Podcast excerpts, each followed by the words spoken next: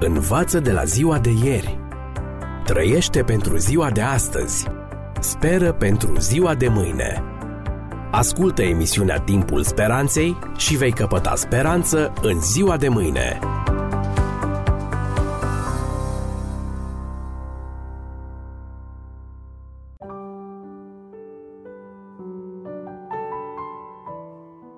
Stimați prieteni, bine v-am regăsit. Vă spuneam data trecută că Mântuitorul Lumii a avut dreptate când a spus că vor fi războaie și vești de războaie, când o națiune va porni împotriva alte națiuni și o împărăție împotriva altei împărății.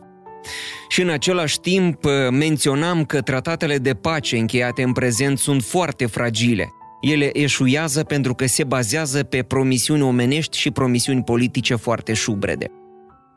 În același timp am menționat că stabilitatea în lumea noastră nu s-a instaurat odată cu căderea Uniunii Sovietice.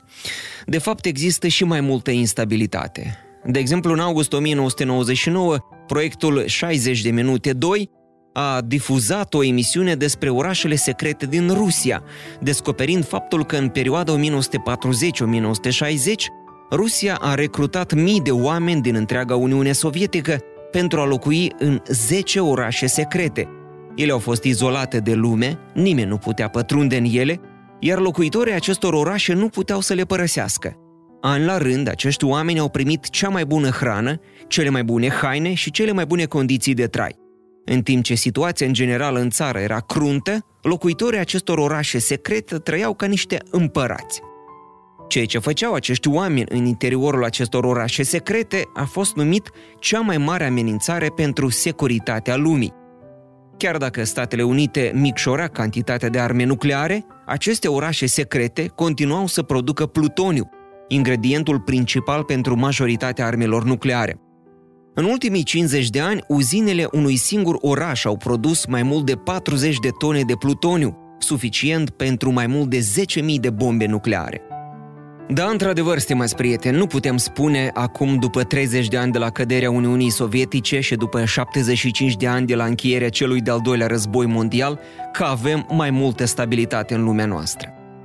Al treilea semn al sfârșitului, menționat de către Isus în Evanghelia după Matei, capitolul 24, ține de calamități și dezastre care au loc atât de des în timpul nostru.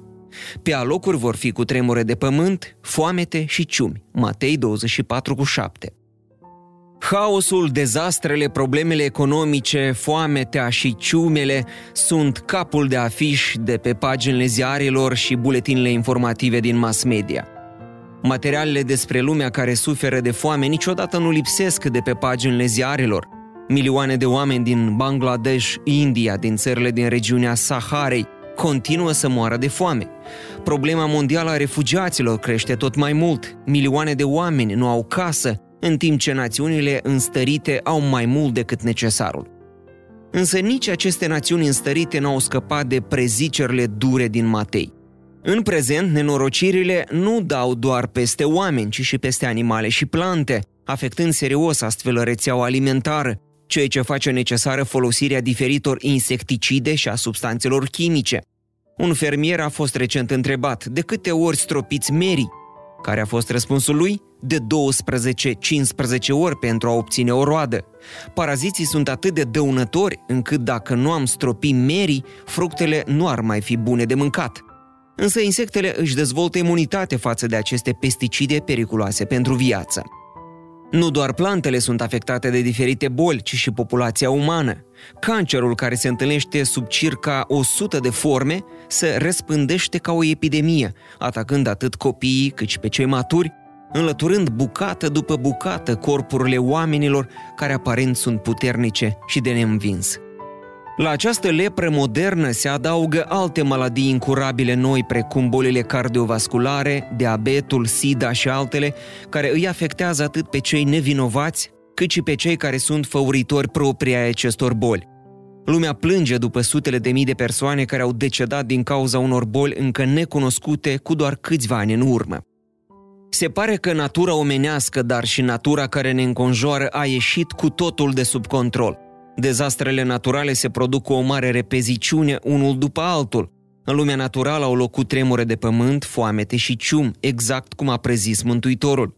În unul din anii recenți, Organizația Națiunilor Unite a raportat că roada din 15 țări este neprielnică, iar 38 de țări au deficit de provizii alimentare, ceea ce va necesita un ajutor alimentar urgent. Experții estimează că pentru mai mult de un miliard de oameni de pe pământ, ceea ce reprezintă aproape a șasea parte din populația de pe glob, foamea cronică este un aspect al vieților de fiecare zi. 10.000 de oameni mor zilnic din cauza foamei. Vor fi ciumi și foamete, a spus Isus. Ce se subînțelege prin ciumi? Acestea sunt boli necunoscute care atacă plantele, cât și boli stranii care se răspândesc cu o repeziciune mare printre oameni. Aceste epidemii și pandemii pot fi cauzate de natură sau de neglijența oamenilor.